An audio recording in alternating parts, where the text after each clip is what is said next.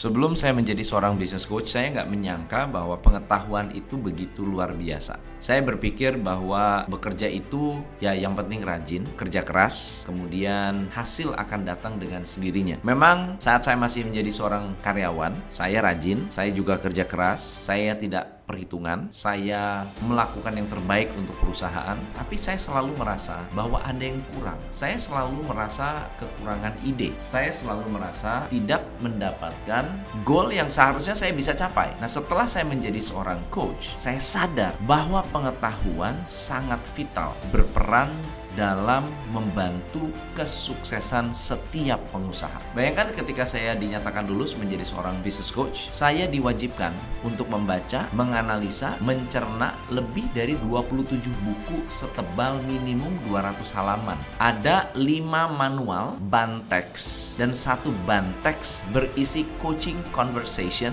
12 CD, 3 DVD dan waktu tidur saya tidak lebih dari 3 jam sehari untuk bisa mempelajari semua ilmu tersebut ditemani kopi kapal api yang membuat mata saya tetap tegar menghadapi kecilnya font Times New Roman. Saya mengejar ilmu sampai ke negeri Cina. Ini beneran. Buku, tape, audio CD, audiobook, seminar, workshop di dalam, di luar negeri, di Jakarta, Bali, Singapura, Malaysia, Australia, Amerika, Irlandia, Oxford, England, dikejar abis. Saya belajar dari guru yang bobrok, ngajarin hal-hal aneh-aneh, sampai belajar dari His Holiness di India. Saya juga belajar dari motivator lokal, sampai motivator kelas dunia seperti Jack Canfield. Saya belajar Law of Attraction langsung dari Michael J. Losier. Saya belajar Business MBA dari Kit Cunningham. Ini bapaknya Robert Kiyosaki yang ditulis di dalam buku Rich Dad Poor Dad. Kit Cunningham adalah rich dad-nya Robert Kiyosaki. Saya belajar meditasi langsung dari Yongye Mingyu Rinpoche yang otaknya dites oleh saintis di Amerika tentang meditasi. Saya belajar peak performance langsung dari Anthony Robbins. Saya belajar teknik jualan dari Jeffrey Gitomer. Saya belajar money type dari Deborah Price. Saya belajar dan disertifikasi langsung oleh American Board of NLP, hipnoterapi, dan timeline therapy oleh Dr. Ted James dan Adriana James. Kalau hitung-hitungan harga, harganya mahal sekali. Tidak hitungannya puluhan juta, ratusan juta. Belum dihitung tiket pesawat, akomodasi. Tapi ternyata